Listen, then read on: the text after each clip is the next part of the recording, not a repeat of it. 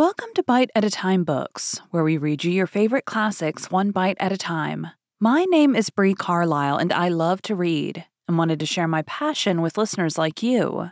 If you enjoy our show, be sure to follow us so you get all the new episodes. If you want to see exclusive behind the scenes of our show, join our Patreon. We would also love for you to drop us a rating on your favorite podcast platform and share our show with your friends. You can catch us on all the social medias at Bite at a Time Books. We are now part of the Bite at a Time Books Productions Network. If you ever wondered what inspired your favorite classic novelists to write their stories, what was happening in their lives or the world at the time, check out Bite at a Time Books Behind the Story wherever you listen to podcasts. Today we'll be continuing The Three Musketeers by Alexandre Dumas. 24. The Pavilion. At nine o'clock, D'Artagnan was at the Hotel des Gardes. He found Planchet already. The fourth horse had arrived. Planchet was armed with his musketoon and a pistol. D'Artagnan had his sword and placed two pistols in his belt, then mounted and departed quietly. It was quite dark, and no one saw them go out. Planchet took place behind his master and kept at a distance of ten paces from him. D'Artagnan crossed the quays, went out by the gate of La Conférence, and followed the road, much more beautiful then than it is now, which leads to St. Cloud. As long as he was in the city, Planchet kept at the respectful distance he had imposed upon himself. But as soon as the road began to be more lonely and dark, he drew softly nearer so that when they entered the Bois de Boulogne, he found himself riding quite naturally side by side with his master. In fact, we must not disassemble that the oscillation of the tall trees and the reflection of the moon in the dark underwood gave him serious uneasiness. D'Artagnan could not help perceiving that something more than usual was passing in the mind of his lackey and said, Well, Monsieur Planchet, what is the matter with us now? Do you think, Monsieur, that woods are like churches? How so, Planchet? Because we dare not speak aloud in one or the other. But why did you dare to speak aloud, Planchet? Because you are afraid? Afraid of being heard? Yes, monsieur. Afraid of being heard? Why, there's nothing improper in our conversation, my dear Planchet, and no one could find fault with it. Ah, monsieur, replied Planchet, recurring to his besetting idea that Monsieur Bonacieux has something vicious in his eyebrows, and something very unpleasant in the play of his lips. What the devil makes you think of Bonacieux? Monsieur, we think of what we can and not of what we will. Because you are a coward, Planchet. Monsieur, we must not confound prudence with cowardice. Prudence is a virtue. And you are very virtuous, are you not, Planchet? Monsieur, is that not the barrel of a musket which glitters yonder? Had we not better lower our heads? In truth, murmured D'Artagnan, to whom Monsieur de Treville's recommendation recurred, this animal will end by making me afraid and he put his horse into a trot. Planchet followed the movements of his master as if he had been his shadow, and was soon trotting by his side. Are we going to continue this pace all night? asked Planchet. No, you are at your journey's end. How, monsieur? And you? I am going a few steps further. And monsieur leaves me here alone? You are afraid, Planchet? No, I only beg leave to observe to monsieur that the night will be very cold, that chills bring on rheumatism, and that a lackey who has the rheumatism makes but a poor servant, particularly to a master as active as Monsieur.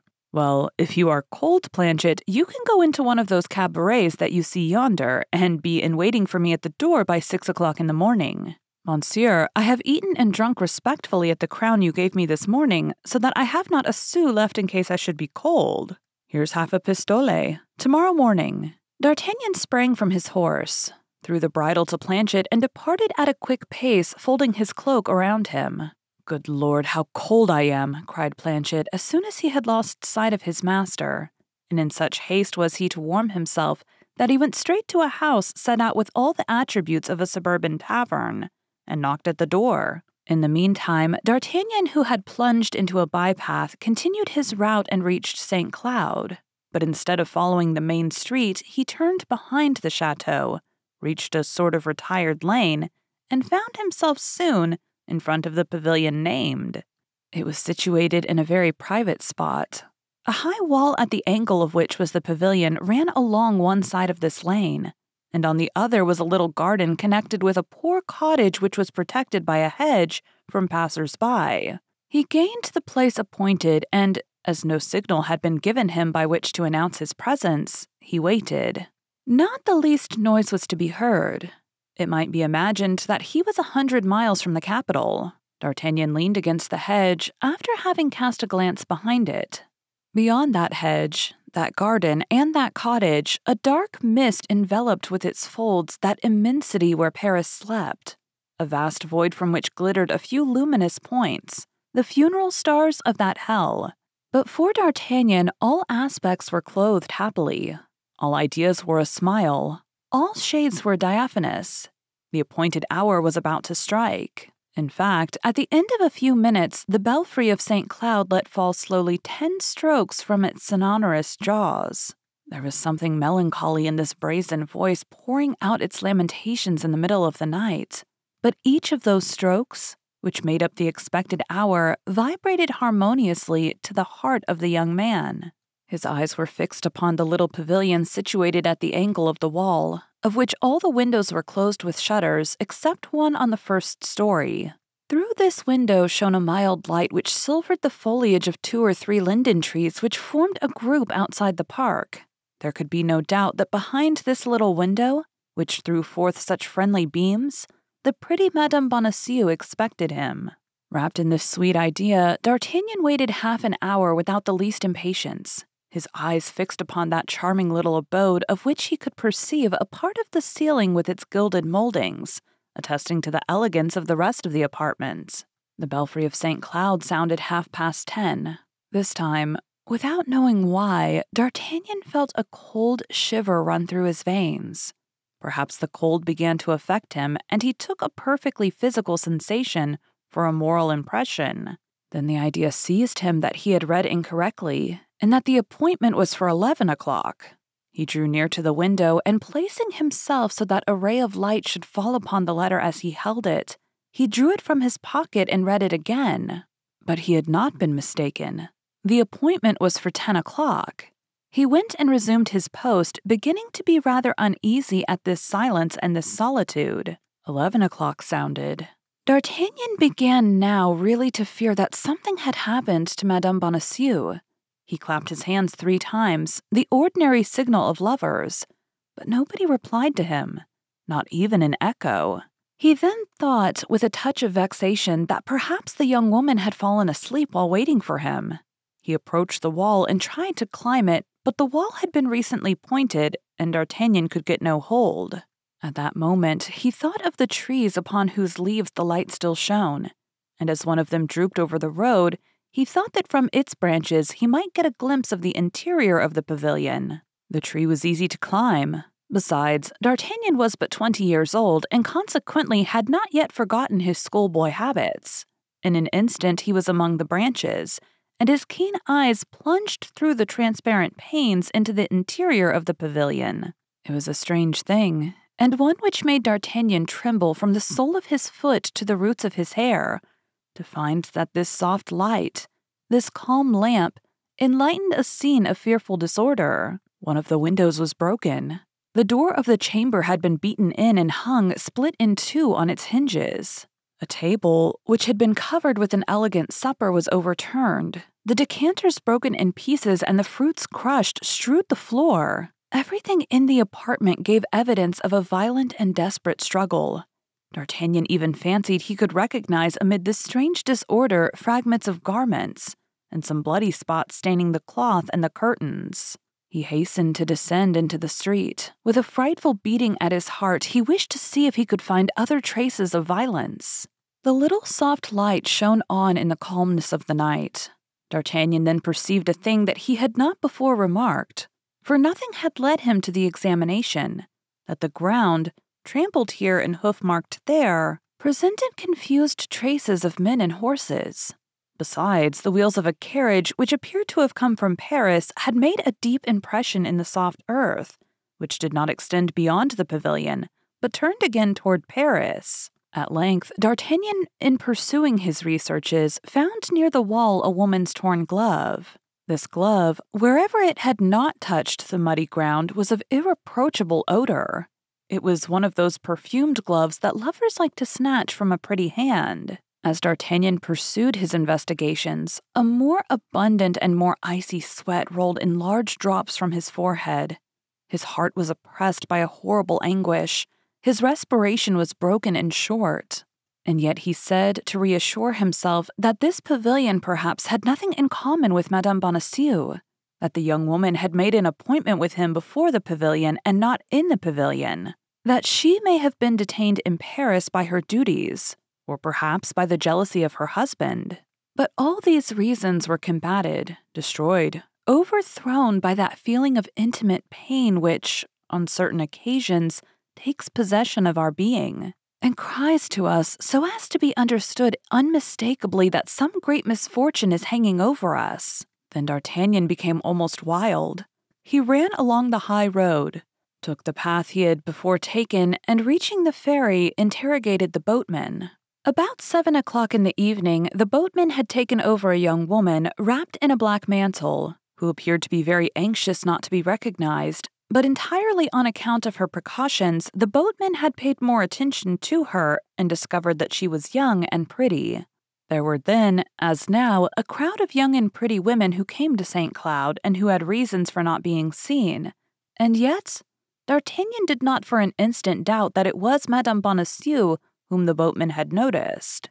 D'Artagnan took advantage of the lamp which burned in the cabin of the ferryman to read the billet of Madame Bonacieux once again, and satisfy himself that he had not been mistaken, that the appointment was at St. Cloud and not elsewhere, before the D'Estresses' pavilion and not in another street. Everything conspired to prove to D'Artagnan that his presentiments had not deceived him, and that a great misfortune had happened. He again ran back to the chateau. It appeared to him that something might have happened at the pavilion in his absence, and that fresh information awaited him. The lane was still deserted, and the same calm, soft light shone through the window. D'Artagnan then thought of that cottage, silent and obscure, which had no doubt seen all and could tell its tale. The gate of the enclosure was shut, but he leapt over the hedge and, in spite of the barking of a chained up dog, went up to the cabin. No one answered to his first knocking. A silence of death reigned in the cabin as in the pavilion, but as the cabin was his last resource, he knocked again. It soon appeared to him that he heard a slight noise within, a timid noise which seemed to tremble lest it should be heard. Then D'Artagnan ceased knocking and prayed with an accent so full of anxiety and promises terror and cajolery that his voice was of a nature to reassure the most fearful. At length, an old, worm eaten shutter was opened, or rather pushed ajar, but closed again as soon as the light from a miserable lamp which burned in the corner had shone upon the baldric, sword belt, and pistol pommels of D'Artagnan. Nevertheless, rapid as the movement had been, D'Artagnan had had time to get a glimpse of the head of an old man. In the name of heaven, cried he, listen to me. I have been waiting for someone who has not come. I am dying with anxiety. Has anything particular happened in the neighborhood? Speak. The window was again opened slowly, and the same face appeared, only it was now still more pale than before. D'Artagnan related his story simply, with the omission of names.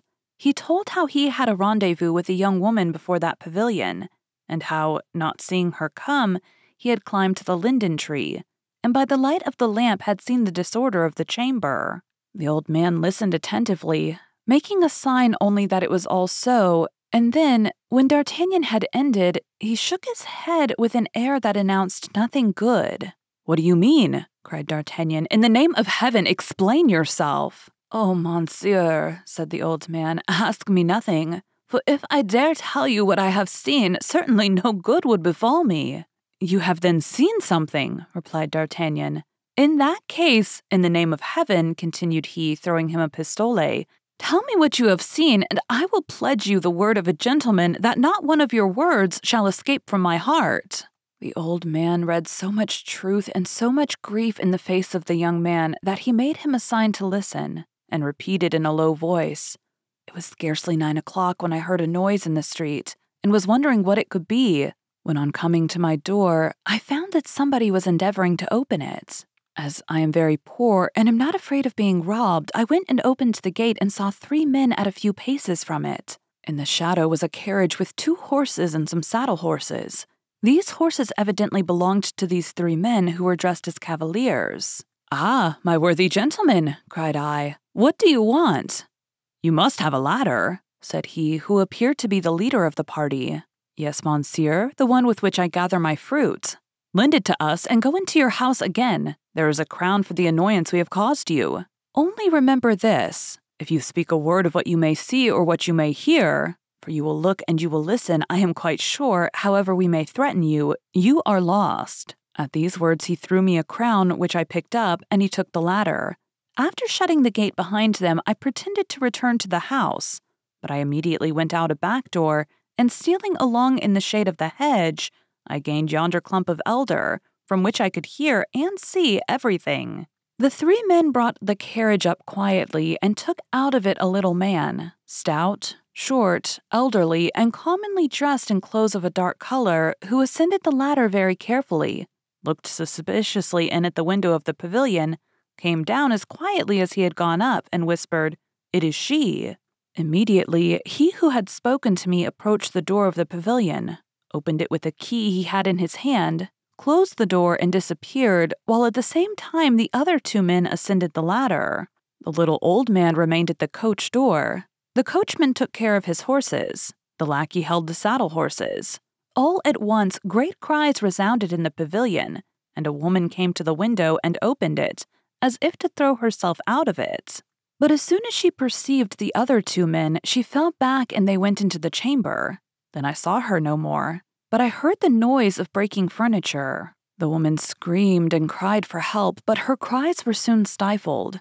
Two of the men appeared bearing the woman in their arms and carried her to the carriage, into which the little old man got after her. The leader closed the window, came out an instant after by the door, and satisfied himself that the woman was in the carriage. His two companions were already on horseback. He sprang into his saddle. The lackey took his place by the coachman, the carriage went off at a quick pace, escorted by the three horsemen, and all was over. From that moment, I have neither seen nor heard anything. D'Artagnan, entirely overcome by this terrible story, remained motionless and mute, while all the demons of anger and jealousy were howling in his heart. But my good gentleman, resumed the old man, upon whom this mute despair certainly produced a greater effect than cries and tears would have done, do not take on so. They did not kill her, and that's a comfort. Can you guess, said D'Artagnan, who was the man who headed this infernal expedition? I don't know him. But as you spoke to him, you must have seen him. Oh, it's a description you want. Exactly so. A tall, dark man with black mustaches, dark eyes, and the air of a gentleman. That's the man, cried D'Artagnan. Again he, forever he. He is my demon, apparently. And the other? Which? The short one. Oh, he was not a gentleman. I'll answer for it. Besides, he did not wear a sword, and the others treated him with small consideration. Some lackey, murmured D'Artagnan. Poor woman. Poor woman, what have they done with you? You have promised to be secret, my good monsieur, said the old man, and I renew my promise. Be easy, I am a gentleman. A gentleman has but his word, and I have given you mine.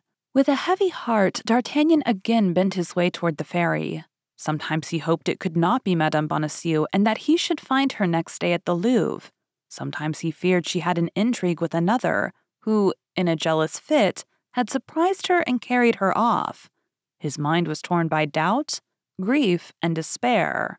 Oh, if I had my three friends here, cried he, I should have, at least, some hopes of finding her. But who knows what have become of them? It was past midnight. The next thing was to find Planchet. D'Artagnan went successfully into all the cabarets in which there was a light, but could not find Planchet in any of them. At the sixth, he began to reflect that the search was rather dubious. D'Artagnan had appointed six o'clock in the morning for his lackey, and wherever he might be, he was right. Besides, it came into the young man's mind that by remaining in the environs of the spot on which this sad event had passed, he would perhaps have some light thrown upon the mysterious affair. At the sixth cabaret, then, as we said, D'Artagnan stopped, asked for a bottle of wine of the best quality, and placing himself in the darkest corner of the room, determined thus to wait till daylight. But this time again, his hopes were disappointed. and although he listened with all his ears, he heard nothing amid the oaths, coarse jokes, and abuse which passed between the laborers, servants, and carters who comprised the honorable society of which he formed a part, which could put him upon the least track of her who had been stolen from him. He was compelled then, after having swallowed the contents of his bottle, to pass the time as well as to evade suspicion, to fall into the easiest position in his corner and to sleep, whether well or ill. D'Artagnan, be it remembered, was only twenty years old, and at that age, sleep has its imprescriptible rights which it imperiously insists upon, even with the saddest hearts. Towards six o'clock, D'Artagnan awoke with that uncomfortable feeling which generally accompanies the break of day after a bad night. He was not long in making his toilet. He examined himself to see if advantage had been taken off of his sleep, and, having found his diamond ring on his finger, his purse in his pocket, and his pistols in his belt, he rose, paid for his bottle, and went out to try if he could have any better luck in his search after his lackey than he had the night before. The first thing he perceived through the damp gray mist was honest Planchet, who, with the two horses in hand, awaited him at the door of a little blind cabaret before which D'Artagnan had passed without even a suspicion of its existence. Thank you for joining Bite at a Time Books today, while we read a bite of one of your favorite classics. If you enjoy our show, be sure to follow us so you get all the new episodes. If you want to see exclusive behind the scenes of our show, join our Patreon. We would also love for you to drop us a rating on your favorite podcast platform and share our show with your friends. You can catch us on all the social medias at Bite at a Time Books. Also, be sure to check us on our website, www.biteatatimebooks.com. We are now part of the Bite at a Time Books Productions Network. If you ever wondered what inspired your favorite classic novelists to write their stories, what was happening in their lives or the world at the time, check out Bite at a Time Books Behind the Story, Tuesdays wherever you listen to podcasts. Again, my name is Bree Carlile, and I hope you come back tomorrow while we take the next bite of the Three Musketeers.